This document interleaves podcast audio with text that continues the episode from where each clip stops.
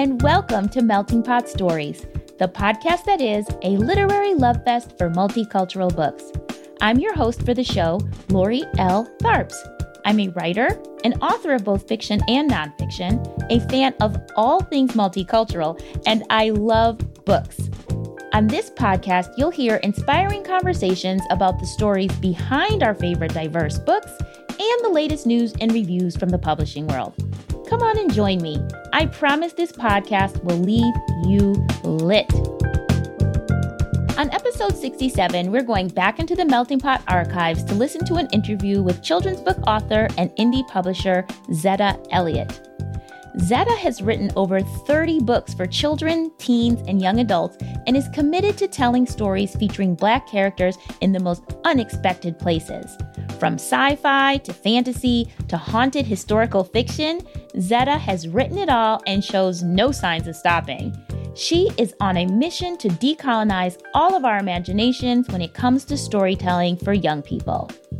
During this episode, Zetta shares her journey to becoming a writer and indie publisher. And she also talks about how the move from her native Canada to the United States helped her find her voice as a Black woman. She talks about why she unapologetically centers the lives of Black and Brown children in all of her stories, and why and how she continues to self publish, even though many of her books are published by major houses. Be sure to stick around all the way to the end of the show because I have some updates from Zetta about her latest book projects that she's been working on since we recorded this episode. This is a great show full of inspiration and information, so I don't even want to take a melting pot minute before we get to it. So let's get right to it. Welcome to Melting Pot Stories, Zetta Elliott. Oh my goodness, I'm so happy to be here and to finally meet you in person, Lori. Well, I'm so happy too. And full disclosure to everybody listening, I have been a fan of Zetta's work since I discovered one of her books, A Wish After Midnight, years ago. And I was trying to figure out when did I, you know, discover that book, but I know I was living in Brooklyn and I found the book and it's um this story about a young black teenager who lives in contemporary Brooklyn and she finds herself traveling back in time to Civil War era Brooklyn. Mm-hmm. And I read that book and I just loved it. Oh. And I was oh. in my 20s, my mid to late 20s when I read it. Yeah. But it was just so different than anything I'd ever seen. And I was a voracious reader as a child. I read everything, but I really very rarely saw myself in the books I was reading, and particularly in a time traveling story. Exactly. Which just amazed. It's so much. I loved it so much. And I literally held on to that book until I had children of my oh. own. and when they became of age, uh-huh. I gave them, I have two boys and they're now 14 and 17, but I must have given it to them when they were like 12, 11, 12, 13. Yeah. And they loved it. Oh, that's awesome. And just as a follow up, my son went to, my 14 year old went to summer camp and I sent him the sequel because I found it and he loved it too. so great. so you're in my entire family, you're like this is such a big deal that I finally get to meet you. So throughout this episode, everybody, you're just going to hear me gushing and gushing and gushing because Zetta Elliott is the real deal. So, we're going to be talking about all things writing, but also about your work as an activist in the publishing industry. So, let's though start from the beginning. And um, I know you recently moved to Philadelphia. So I did. But can you tell everybody where you grew up and if you always wanted to be a writer? Well, you'll probably hear my accent as I talk because even though I've lived here for 25 years, I spent my first 21 years in Canada. I'm Canadian. I grew up outside of Toronto. For my first eight years, I was in a sort of a semi rural area that was being turned into a suburb.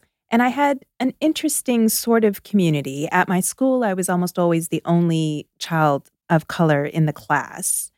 But I have an older sister, and I had an older brother at the time as well, who was adopted, and he's Afro Caribbean. And our next door neighbors, we had two or three neighbors who were interracial families. So I did have around me kids who looked like me, not necessarily in my classroom, but I could see them.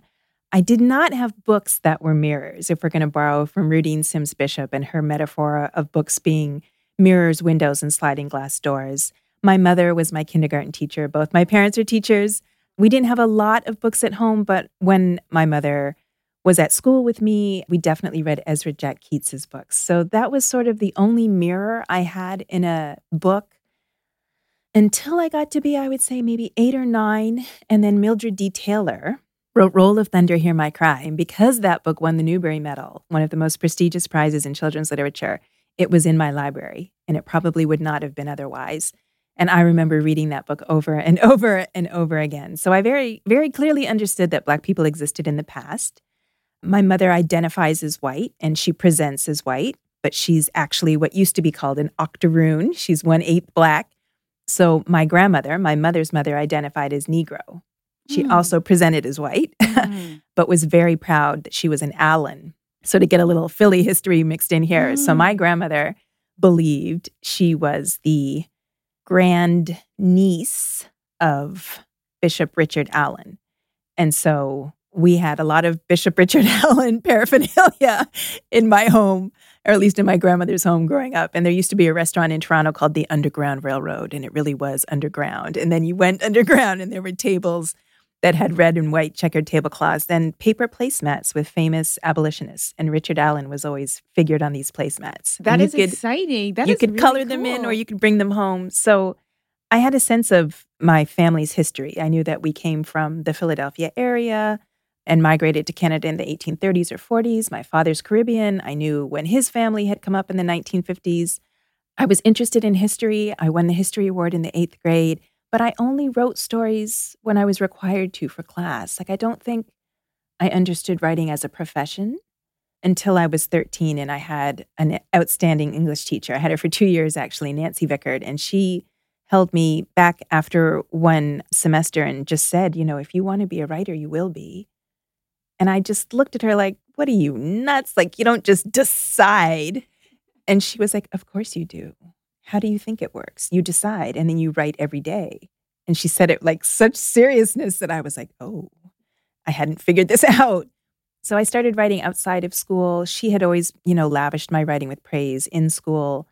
I remembered writing my first novel at 15 and it was terrible. And Lori, I keep everything. I threw that out.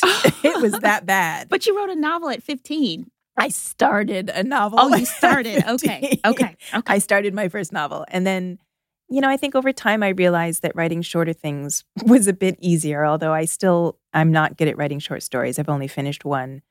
But if you're an English major, you're always writing about literature, you're analyzing literature. I couldn't decide if I wanted to be a history major or an English major in college, so I kept switching back and forth.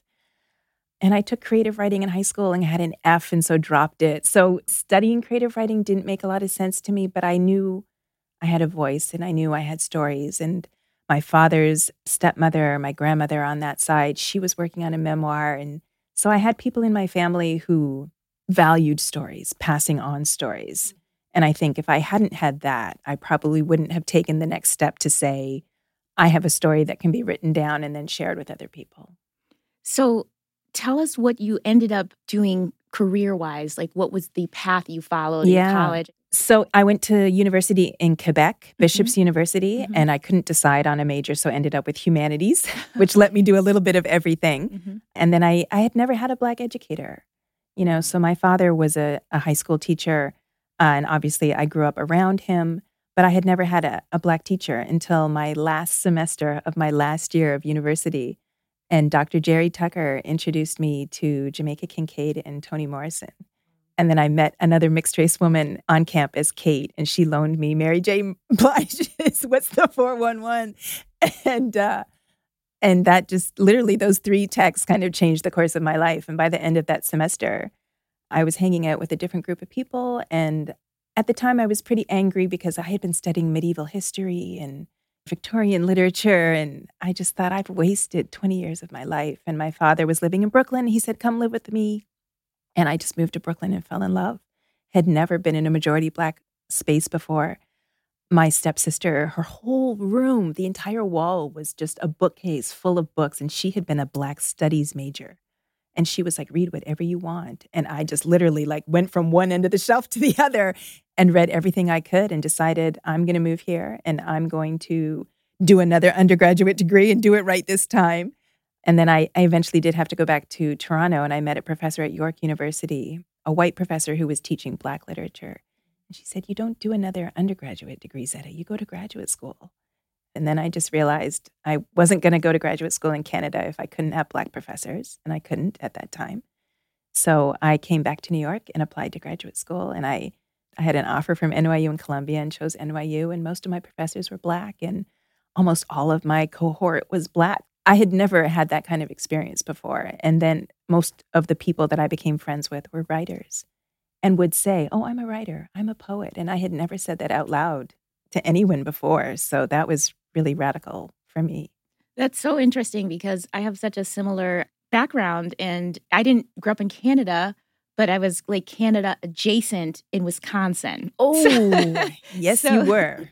but that idea of being surrounded by whiteness. And then I also moved to Brooklyn and suddenly it was like black people exist and they don't yes. exist in this like narrow vision. Exactly. It was so enlightening. Like I tell everybody I grew up in Brooklyn and they say they're like, I thought you were from Wisconsin. I'm like, yes, but I became myself in yeah. Brooklyn. It was the first place I felt like I belonged. I remember being there for maybe a week and people came up to me to ask directions because they looked at me and thought I was from Brooklyn. And that, I had never had that in Canada because people would always say, Where are you from? Because the assumption is always, if you're brown, that you must be from somewhere else. So clearly, throughout this story you're telling, books became the vehicles for you to find yourself and to identify like who Absolutely. you wanted to be and gave mm-hmm. you even like a path in some ways. Absolutely. So, what was the first book you wrote and what was that for you? And were you thinking like, I want this book to do for somebody what other books have done for me? Or was it just like, I'm going to write a book about, yeah. you know, like,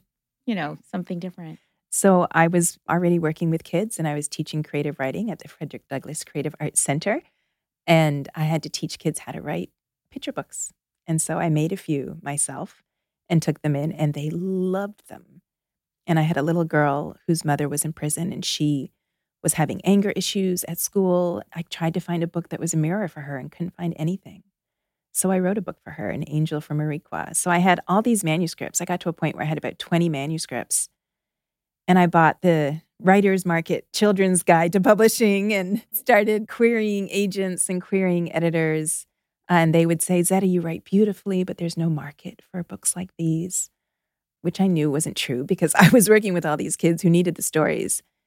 And then I met an editor who said, let's have lunch. And she worked at Lee and Low. And she ultimately left Lee and Low. but then I moved to Louisiana and I got to Louisiana, Baton Rouge, about a week or two before Katrina hit. And then Katrina just changed everything. And I felt like my imagination just got activated and I was writing furiously. I was writing plays, I was writing job applications. Should I do an MFA? I've just got this PhD. What am I doing? Should I apply for other jobs? And I got into an MFA program, but I also resubmitted a story to Lee and Low because they have a contest called the New Voices Contest. And uh, the rule is you're not allowed to submit anything to the New Voices Contest that has been previously rejected by Lee and Low. But I had this story, Bird, and I just felt like someone needed to give it a chance. So they had rejected it twice, and then I submitted it to the contest, and it won won the honor award. So I was going to have my first picture book, and I got accepted into an MFA program, and I got a visiting assistant professor position at Mount Holyoke for three years. And I decided, all right, I'm going to go with the picture book, but I am not going to go with the MFA. I'm going to stick to being a professor. And that was a good balance for quite a while to teach a 2 2 load at a small liberal arts college and then be able to write on the side. So, um, one of the things I love so much about your books is that they give people who look like me or who looked like me when I was younger um, or my children images of themselves in books that we never see ourselves in in sci-fi in fantasy in time traveling books with dragons. Right. Like where do your ideas come from for these stories that again like dragons in a bag that you just published it's already won so many awards so many accolades? The book that i told you about wish after midnight time traveling in civil war brooklyn and i mean ghosts and I mean your stories are amazing. Where does Thank this you. come from? Well, you know, a lot of it is trauma. Unfortunately, when you grow up as a child and you never see yourself reflected, you can either erase yourself and become white identified, right? You start to identify with the people who are doing the wonderful things you wish you could do, or you sort of carry within yourself a wound so that I loved fantasy fiction and I loved stories about magic carpets and phoenixes and The Lion, the Witch, and the Wardrobe and The Secret Garden. I mean, those those were some of my favorite books and they made such an impression on me. Mm. I don't think that ever leaves you. But once you start to decolonize your imagination, once you're able to theorize your experience, and I have to say, graduate school was difficult. it's sort of a, an endurance test, and I did have the stamina to finish. But the best skill I developed was the ability to theorize my own experience. So, to go back to those books as an adult who has been trained as a scholar to do literary analysis was incredible. So that as a Black feminist, I can say, I see how this book drew me in. I see how this book did not love me back. How can I talk back to a book that didn't love me, but that I still love? So, when you were talking about A Wish After Midnight, reading that in your 20s, I read Kindred in my 20s, right? By Octavia of Butler, course, the course. ultimate black yes. girl time travel novel. Yes. And I was so angry. A lot of my 20s, I was angry because I just thought if I had read that as a teenager, what would that, I would have radicalized me. I mean, I can't even imagine what might have been possible. I might have burned some stuff down, but, you know, I would have been able to channel my energy in, in different directions. So, what does time travel look like then for a Black person? Because a lot of people think, well, Black people can't be in time travel stories because we just would have been slaves. Yeah. I remember reading Dessa Rose by Sherley Anne Williams. And in her preface, she says she wanted to write historical fiction because she realized there was nowhere in the Black past she could go and be free. Which, of course, isn't true because oh, exactly when you start looking at the Black past, there are so many ways in which Black people sought and achieved liberation. There's all of African history, of course, and there's so many moments of resistance, and that's what she ultimately achieved in Dessa Rose. But I think for me, reading something like Kindred and deciding how do I make something I'm passionate about because I love Black history. I think I just love history, period. But the unfortunate thing is that a lot of historians are very bad storytellers. And so they're able to do this intense archival research but they aren't able to make that into a narrative that really appeals to people. And so I was working with kids in Brooklyn, and I was so excited about Weeksville, the second largest free Black community in the United States prior to the Civil War. And those kids lived next to Weeksville. They would walk past it every day and just had no interest. And I thought, well, how do I hook them? Well, the way you hook young people is to add a little bit of magic. And of course, when you're using time travel as a device, you build in an opportunity to contrast and compare different historical moments. So at the time I started writing Wish After Midnight, Timothy McVeigh had just been convicted for blowing up the Oklahoma City building, the federal building. And I I wanted to have a conversation about terrorism because my dissertation was on lynching. Mm. And it was frustrating to me that I understood a history of terrorism in the United States that most people weren't aware of. And when I talked to young people about lynching, they'd never heard of it. And I had a picture book about lynching. I mean, I was trying to write about it in a lot of different ways. And then I found out about the New York City draft riots.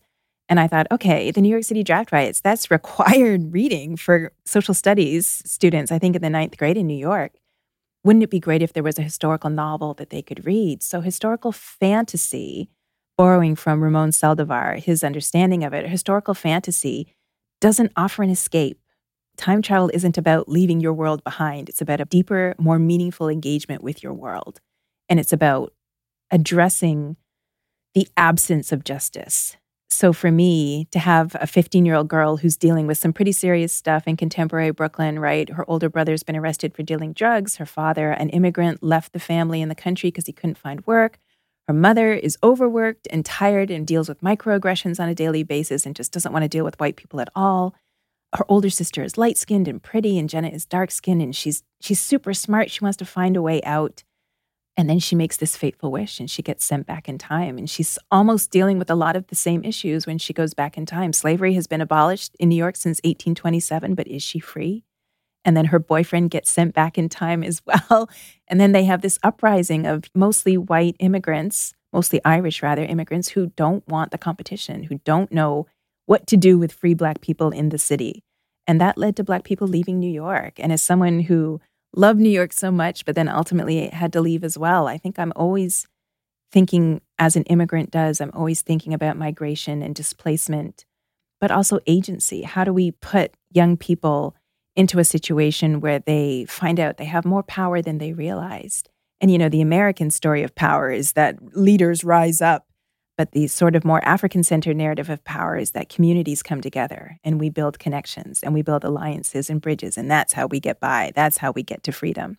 So I'm interested in building communities. Dragons in a Bag was so much fun to write, but it's also about gentrification. It's about displacement in Brooklyn, right? Birthright citizenship. These these dragons are born in Brooklyn. Are they Brooklyn citizens? Can they stay in Brooklyn or do they need to go back to where their roots are? That's what I just I really just love the way you're able to marry contemporary issues, particularly for children of color, so that they don't have to suspend their belief. Like the beautiful thing about The Lion, the Witch, and the Wardrobe, which was one of my favorites too, I have to say, when I found out that Turkish delight was an actual candy, I was so excited. and it's go. horrible. It's disgusting. oh, I'm so glad you think so. I was like, oh my god, it's so bad.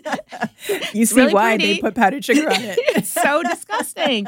But I mean, that's how real it was for me. And it was, you know, wartime, right? I mean, and th- there yeah. was it meant something. Yeah. So fantasy didn't wasn't like you know you had to put yourself into this like complete other world. Which it was still so connection. Because my editor at Random House initially, when she read the book, she said, I think we need to change the introduction because the first chapter is Jackson and his mother. She needs a babysitter because she has to go to court to fight eviction. And this is editor, Dragons in the Bag? Dragons in a Bag, yeah. Mm-hmm. And my editor felt that that was too sad. And, you know, if you've got dragons on the cover and dragons in the title, kids are going to have this expectation. And I was like, Lion, the Witch, and the Wardrobe, they're hiding from the Blitz. Harry Potter, his parents are murdered. I'm like, a lot of fantasy fiction starts in a fairly grim place. And that's the need for magic. Right. Right. Yeah. And I always talk about that there needs to be magical realism in the African American world. And so I just really appreciate how you're able to I don't even say able if it's a magical gift, because probably more people could do it if they tried to yeah. think about how to take different people's realities and bring them to the page. If you're willing to write against convention. And I think that's really the challenge is that you have to A, be willing to write against conventions of fantasy fiction. And then you have to recognize that if you go against convention, a lot of editors are simply going to give you a thumbs down. So let's talk about that because editors have given your work the thumbs down. Yes. But you didn't let that, you didn't stop. You didn't say, well, I guess I can't be a writer then, or, oh, I guess I should start writing about happy Black children and yeah. see if that works. You created your own imprint. You started self publishing. Tell me about that. Tell me what made you decide to do your own thing and how that's been going for you. Yeah, well, it was rejection. You know, you get enough rejection. And it was the kind of rejection that I was getting. The Zetta Elliott, you write beautifully. Well, how are you going to tell me I write beautifully and then say there's no market for books like these? I was fortunate in that I started to try to get published after I'd had some training in graduate school. And because I had this Black feminist lens, I could apply that and say, let me break this down. Is it really me? Are they saying, Zetta, you can't write? And no, that's not what they're saying. So there's something larger and systemic going on. And when I discovered the statistics compiled annually by the Cooperative Children's Book Center at the University of Wisconsin Madison, it shows that I don't need to take rejection personally because hardly any Black people get published by the children's publishing industry in the United States. Like, it's appalling. I mean, I think we were over 100 at this point, Black kidlit creators having a book published in the United States. But that's out of, you know, 10,000 books published annually. I mean, it's it's absolutely horrific. And so once I understood it wasn't me, then I started looking for other options. And I did have a friend, Pam Booker, who's from Philadelphia, and she had just self-published a book. And then my cousin said to me, Did you know you can hire freelance illustrators? There are these websites where you can just go and hire an illustrator and it's not that expensive. And so I did have to get over the stigma because there's a lot of stigma around self publishing, and people mm-hmm. call it just, oh, it's a vanity thing. And I, I wasn't operating out of a sense of vanity. I wanted to have books that served the kids in my community. And the fact that the industry, the traditional publishing industry, had no interest or investment in the kids in my community meant that I was going to have to find an alternative. And so, you know, Audre Lorde and Barbara Smith and Cherríe Moraga, I mean, we have these amazing women of color feminists who have started their own presses, Kitchen Table Women of Color Press. There's there's precedent for this. So I didn't feel as though I had no option. There was a third way. The third way was to self-publish using print on demand technology. That's different than offset printing. I do have friends who use offset printing, but you need a $10,000 deposit to get your two to 3,000 hardcover books. And then you have to store them somewhere. And in New York, I wasn't going to have books in my bathtub. So I just decided print on demand technology worked for me because you didn't have to put down any money up front and you only paid for the books you wanted to print. So I was a professor at the time. I did have some disposable income. I could set aside $1,000, hire an illustrator, hire a designer, get the whole thing put together in a matter of weeks. This book of mine, The Deep, it's one of my favorite fantasy novels. And I showed it to a traditional publisher, and they said it would take two years for them to put it out. That's standard for traditional publishing. And, you know, once I had my manuscript done and, and the cover art done, it took me four days to make that book. Wow. Four days, right? And then it's automatically online on Amazon's website. It's available through distributors. Bookstores can carry it, although most of them refuse to support indie authors, which is unfortunate. But it was so empowering. I describe self publishing as an act of resistance and it's also a Black feminist act of radical self care, to borrow from Audre Lorde once again, because when you are told over and over again your stories don't matter, what you end up hearing is you don't matter. Your voice doesn't matter. The people you're writing for don't matter to us. And that is hard. That takes its toll on your psyche and on your spirit and on your voice. How do you continue to push through? I just saw an article by Roxane Gay. She said, if I was waiting to have the confidence to write, I would have nothing written right? So you have to do everything you can to sort of protect yourself, encourage yourself. And every time I make another book, I look at it and I feel a sense of pride. And I know that even if it only reaches, I had someone say to me once, a white woman librarian, well, you can't self publish because self published books never sell more than 100 copies. And I just thought, wow, we have a different definition of success because if 100 kids read one of my books, I would be okay with that. Really. And it is nice when instead it's a thousand people or it's 10,000 people. But I think of writing and publishing as sowing seeds. You don't know who out there needs that book in their hands in this moment, right now, not two years from now, not 10 years from now. And we'll never know how many phenomenal Black writers simply gave up because they knocked on that traditional door and the door remained closed. So we can either continue to give most of our power to gatekeepers or we can do what I'm doing, which is sort of a hybrid model. So I do have an agent and I do submit my manuscripts through her to the big presses, and I have some books coming up in the next few years. But in the meantime, when I get that advance money, I turn around and self publish. I do it myself.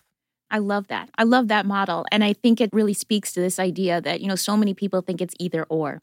They say, oh, traditional exactly. publishers didn't take my work, so exactly. I have to self publish. Right. Or, like you said, they give up but there's no reason why you can't do both. You have to have multiple strategies. It's such a big system that you have to confront when you're publishing that I really think having multiple strategies is a better idea. And some people think if you self publish, then you've ruined your chances of getting a traditional publishing deal. And I'm proof that that's simply not true. I think right now the publishing industry is so desperate to not do the work of finding and developing, promoting authors that if you have established the fact that you can do it yourself, they actually value that expertise. Not all of them, but some of them. Have you had any books that you self published that then the traditional publishers picked up and said, oh, can we publish that now? A Wish After Midnight.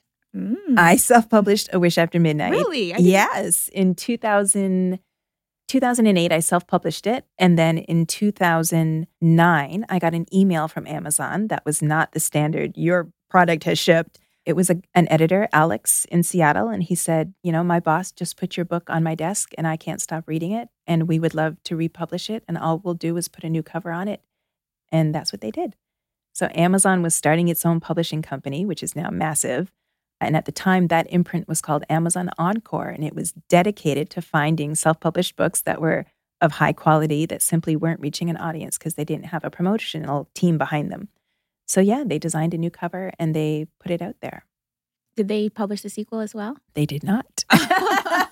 they published Ship of Souls, which is another fantasy novel set in Brooklyn that focuses on Prospect Park and Revolutionary War history and the African burial ground in lower Manhattan. They published that. So I didn't even have to self publish that. They just said, What else do you have? And I showed it to them and they published that. And they did an audiobook and an ebook at the same time. And the great thing about having worked with Amazon on those two books is that they never retire a title. almost every other month, I get an email from them saying, Your book is on promotion in Germany. And they, yeah, apparently it's quite popular in Germany. Wow. So they keep, they'll keep promoting the book, right? They didn't do a single print run. They don't have remaindered leftover books. They just keep printing books as they need them. But then the next book I took to them was a sequel to Ship of Souls, The Deep. And that was the book where they hemmed and hawed. And first they said yes, and then they said no, and then they said yes, but in two years.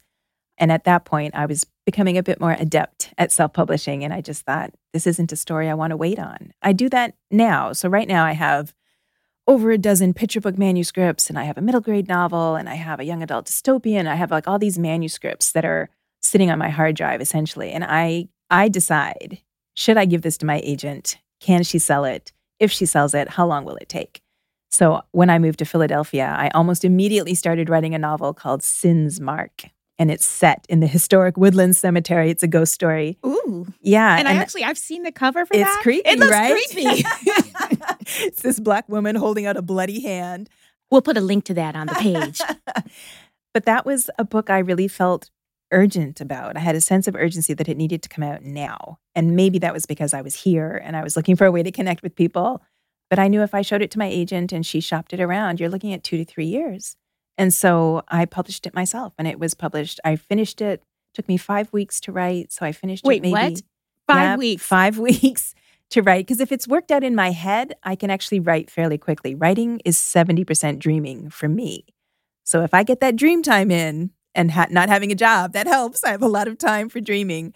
Then by the time I actually sit down to write, the writing doesn't take that long. Wow. Okay. And then the publishing doesn't take that long if I'm using print on demand. So by uh, Halloween, it was published. What perfect timing for a creepy novel Creepy set in a story. cemetery, right? Yeah. Excellent. Um, bookstores won't carry it. It's an indie title, so that's unfortunate, but it's available. And How would I people get it? They would go on Amazon then? They could go on Amazon. Yep. Yeah. I mean, bookstores can order it. They can request. You can go to your favorite indie bookstore and ask them to order it and see what happens.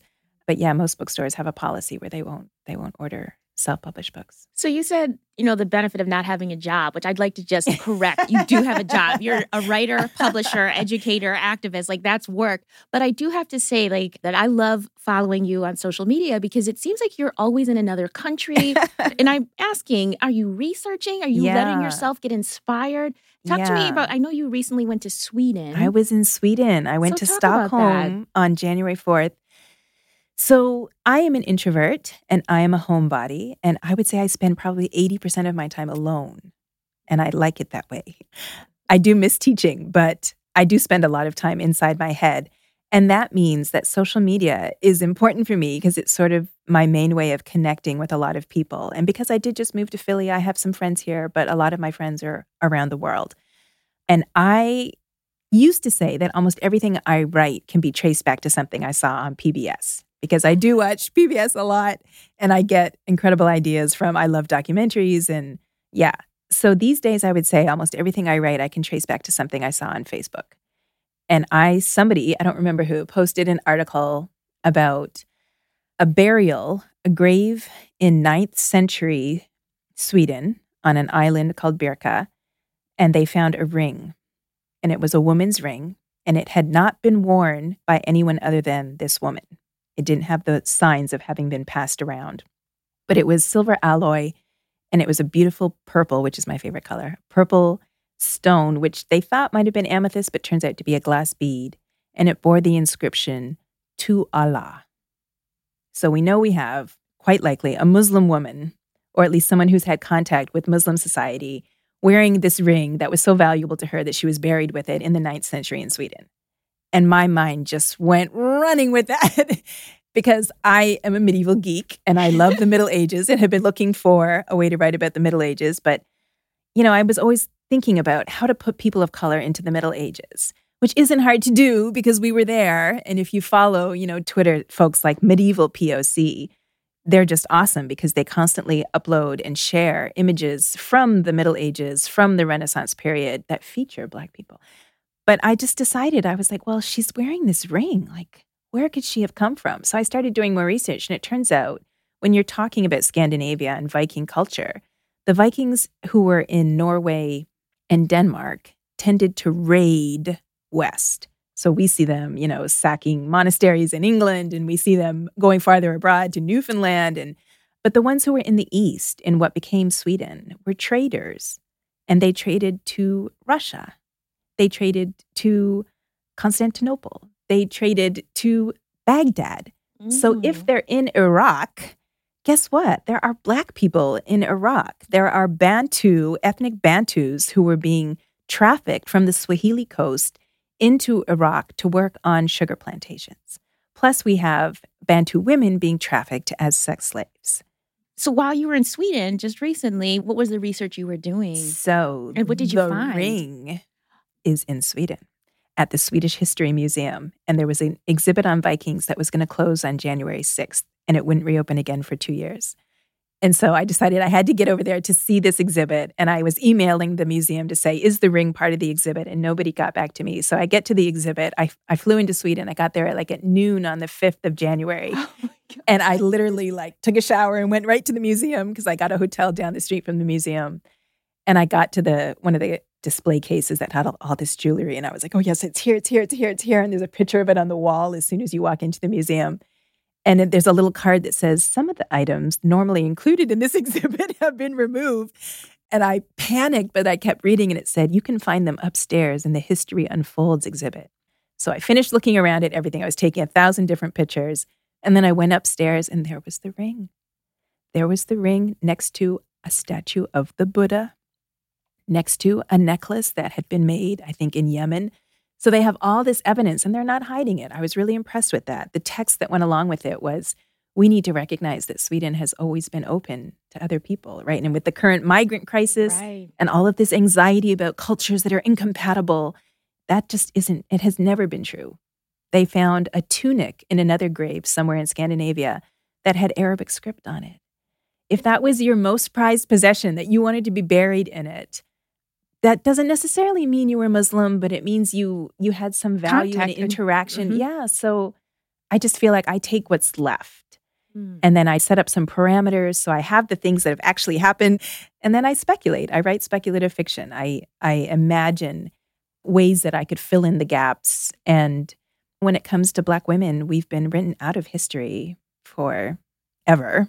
And I just feel like that's something that I can do. And that's something I like to do. Like, not everybody wants to do historical research. It is a pain in the butt. I only use 10 to 15% of what I find. So it's really overwhelming to just have all of this data and all of these dates and all of this information.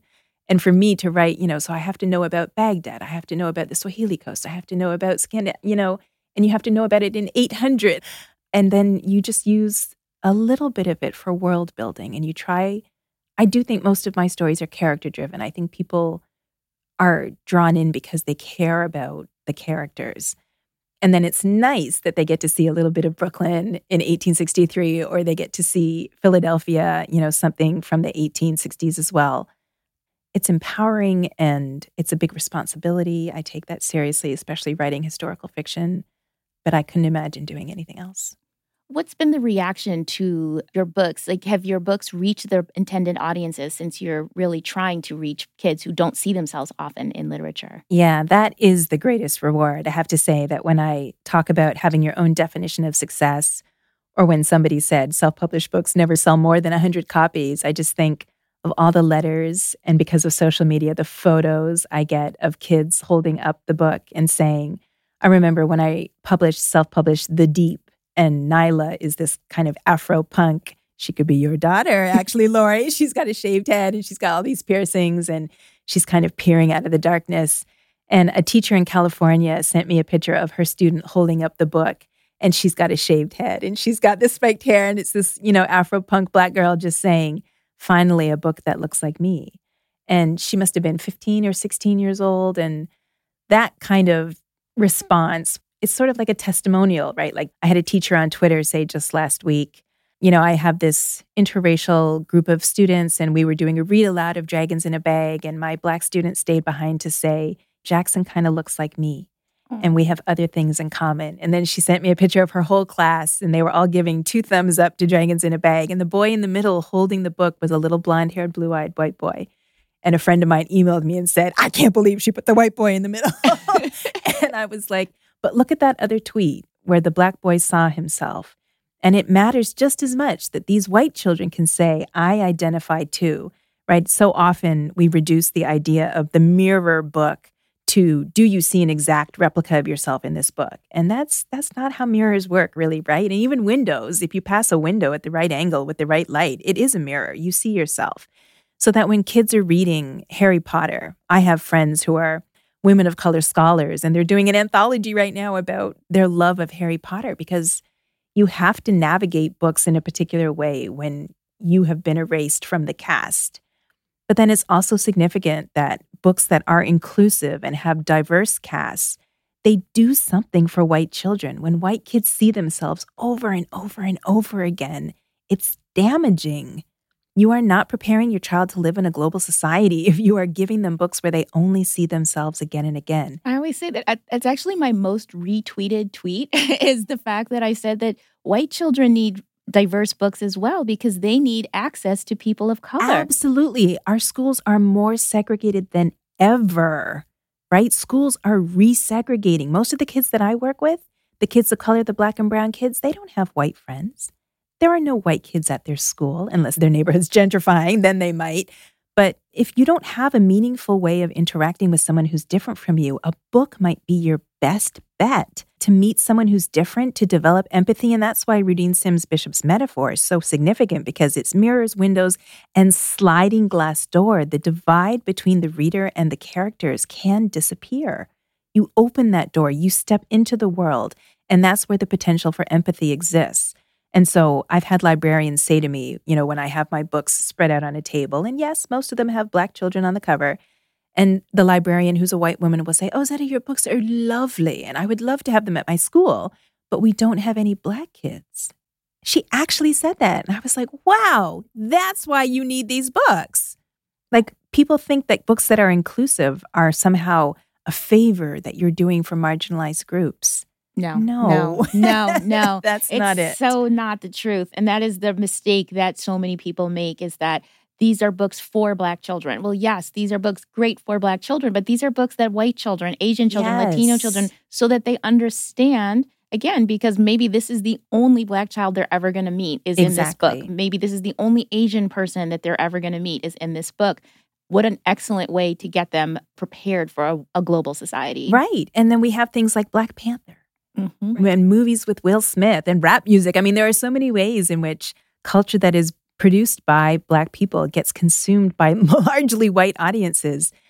The idea, I don't understand how publishers, they only acquire books that they think they can sell to white children. That just kills me. It is Yeah. the biggest question I always have when they say, Well, I don't think I can sell this. And it's like, white America buys everything that black people do and they worship Right. the god of Beyonce and Oprah. right. I don't understand why you think that they couldn't buy into, you know, Yeah. a book with a main character who is and I black. think it has to do with their marketing teams because the marketing team is not going to do anything to reach out to the Black community. They're not going to send the book, my books, they don't send them to Essence for review. They don't try to get them on Black radio, which is the main way I think that Black people could find out about books. And so they're walking away from money. I'm like, you know, Black people have a trillion dollars in spending power. And every year I do these annual lists of middle grade and young adult novels by Black authors. And those lists on my blog get the most hits year after year after year after year, day after day. People are visiting those lists because teachers and librarians or parents are like, I had no idea that all these books got published. I mean, all, we're talking 65, 75 books, but you see the same three Black authors on rotation over and over and, and they over all again. died like 10 15 years ago you'd think that there was nobody make like i love roll of thunder hear my cry Yes. but like it's not the only book Yes. But out there. now, but now what they'll do is they'll say, well, Walter Dean Myers has passed away, but his heir is Jason Reynolds. And so you see Jason everywhere. You see Kwame Alexander everywhere. Do you know that there are other black men writing books? what right? And Jackie Woodson, she's a phenomenal writer. She's the children's laureate for the United States. There are so many other writers. Tomi Adeyemi, fantastic. Did you read Nnedi Okorafor's books? Right? Like for a white audience, that's new and exciting for them. But Black people have been writing Afrofuturistic and speculative narratives for decades, for centuries. So if you did a bit of research, but you would have to dig because they aren't being promoted in the same way. So, just to wrap up, my final question for you although I could keep talking to you forever, which again, we since you live in Philadelphia now, we can I we can have tea. Yeah, we can have I tea. um, but I wanted to just ask, what's your message to content creators themselves? Like, what do you wish for future authors, current authors, and the publishing industry to do as it relates to creating more diverse characters? Well, I'm a firm believer in community based publishing. And one of the ways we can achieve that is by having organic writing coming from within our community using print on demand technology, digital publishing platforms. The traditional publishing industry is still an option. I encourage everybody to keep their options open. But when you know that less than 3% of Kidlit creators are Black, if you're Black, that means you have a long road ahead of you, and you're probably going to face a lot of rejection unless you're writing the kinds of things that white editors and marketers want to promote to a white audience. And so I think the first thing you have to do is understand why you're writing. You have to have your own definition of success as a writer. If you want to be on the New York Times bestseller list, you're going to have to write a particular kind of story. And maybe you're good at that. I know that I'm not. And so I don't aspire to that. If you choose only to self publish, you are going to have other challenges because most review journals will not review self published books. As I said, most indie bookstores won't carry self published books. So you have to be doing a lot of the marketing and promotion yourself. And that's possible through social media. That's certainly how I operate. I think we need more voices and more different kinds of stories. And I honestly don't think that that is the priority of the traditional publishing industry. So don't put all your eggs into one basket.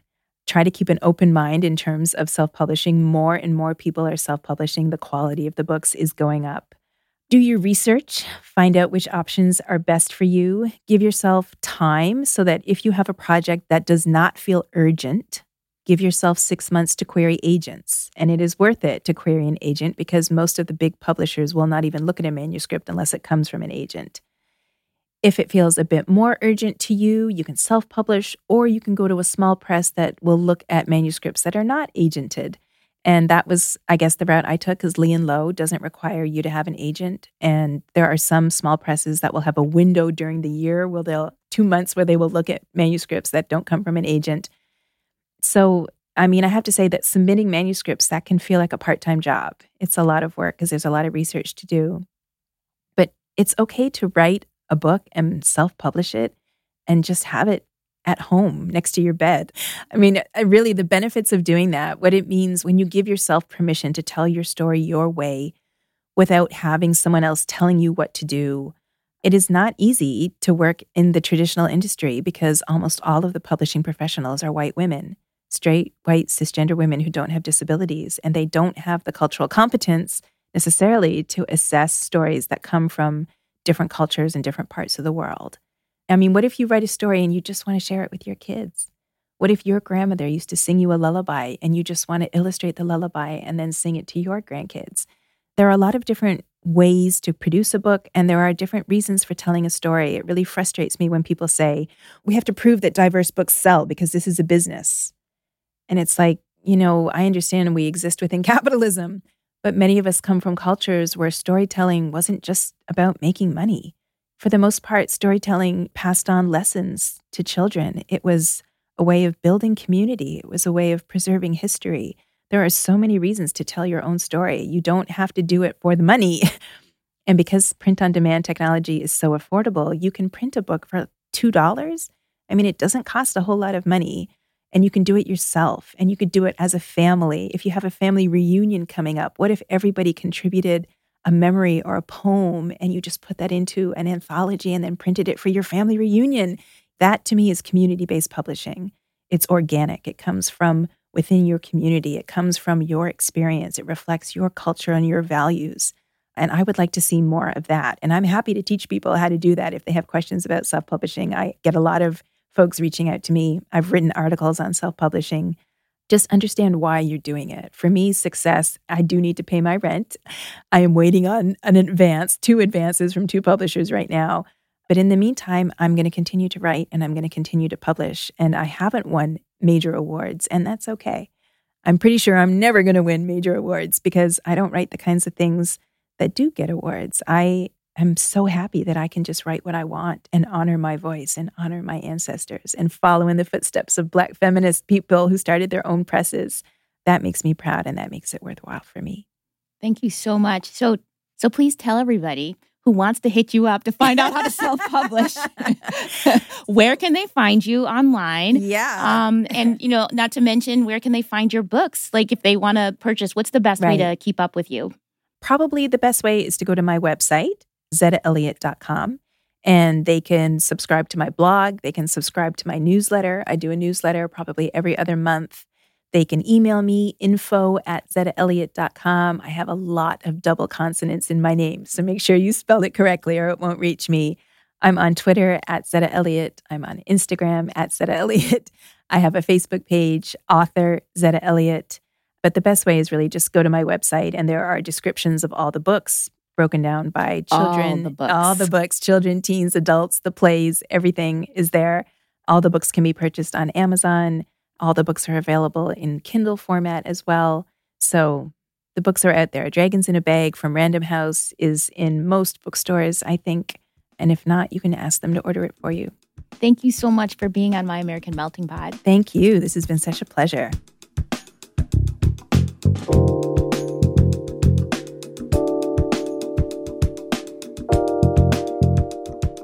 Hope you enjoyed that conversation. I know I did. I love listening to authors describe their commitment to their craft, and Zetta Elliott is so committed and so passionate. Plus, I just learned so much. Like, I learned about Black people in Sweden in the 8th century. I have a totally new perspective on self publishing. It's not a second class option, it's an option to get your work out faster than mainstream publishers would, or to get work that mainstream publishers don't understand and won't publish. And I loved hearing about all of the ways that you can put Black people into fantasy, into history. And the way that Zetta is approaching that just amazes me. Any aspiring authors out there, I hope you are inspired by Zetta's stories. I know I was. And what's clear to me is that Zetta Elliott is truly a literary treasure, and she's leaving an amazing legacy for us all.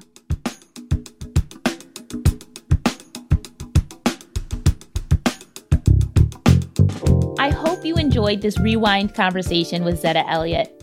Everything that she shared in that interview from 2019 is still relevant, if not more so today. And I wanted to check in with Zetta to see what she's been up to since we talked. And let me tell you, she has not slowed down one bit. Here's what she wrote to me in an email. She said, quote, I know the pandemic affected writers in different ways. I find my imagination is activated by crisis, so 2020 was fairly productive for me. Writing poetry definitely kept me sane. Now, when Zetta says that she was productive in 2020, that's almost an understatement, if you can believe it. So here's what Zetta's been doing in the last year and few months. She says that since February 2019, when we recorded that episode, she self published a writing workbook for teens called Find Your Voice. That came out in June 2019. And then the sequel to Dragons in a Bag called The Dragon Thief came out in October 2019 from Random House. And then in January 2020, Little Brown Books for Young Readers published Zetta's first collection of poetry called Say Her Name. And in May 2020, she self published a picture book called On My Block. And then in July 2020, FSG released her book called A Place Inside of Me. And then in August, in the middle of the pandemic, Zetta moved to Evanston, Illinois. And after her move, she self published a second collection of poetry called American Phoenix. And then she self published another book at the end of 2020 about Black people in Lancaster, Pennsylvania called Roots Run Deep. Now, Here's a little bit of tea that Zetta shared. She said that Random House actually dropped her Dragon series despite sales exceeding 100,000. That's incredible. But then the publisher came back to her after the protests last summer and after she wrote a pretty uh, scathing letter telling them why she felt disrespected by their behavior. And so they came back and said, okay, we're going to publish the rest of the series. So now there's two more books coming out. And she said she's just finished the edits on The Witch's Apprentice, which I guess would be book three, and that will come out next January. And then The Enchanted Bridge will follow in 2023. And last but not least, like if that wasn't enough books already in a year, Zetta has one more book coming out that's going to be coming out on Little Brown in 2023 called A Song for Juneteenth. How exciting! A new book about Juneteenth. I love that. So, those are all the books that Zetta has self published or published with major houses since we last spoke. And she's won a few awards too. So the book A Place Inside of Me won a few awards, including the Caldecott Honor Award for the illustrations for her illustrator, Noa Denmon. And Say Her Name was nominated for a YALSA Nonfiction Award, and Dragons in a Bag was selected for the 2021 Global Read Aloud. Whew! I mean, I'm tired just reading all of the things that Zetta has accomplished. So I can't even imagine how much work that it's taken her to do all of this just in the time that we she was last here in early 2019. Oh, and by the way, that Viking novel that she was talking about with the ring, she is still working on it. If you enjoyed today's episode, and I hope you did, and you want to support the podcast, here are a few ways you can do that.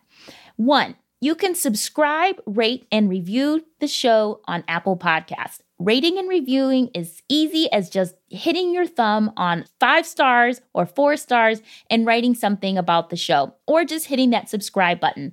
All of that helps other people find the show more easily. Number two, another way to help people find the show is to simply tell them about it and make an announcement at your next book club meeting or post it somewhere on social media so that your friends who love books, who love multicultural books, who love the stories behind the stories will find our show. Number three, visit the My American Melting Pot bookshop the next time you're buying books online.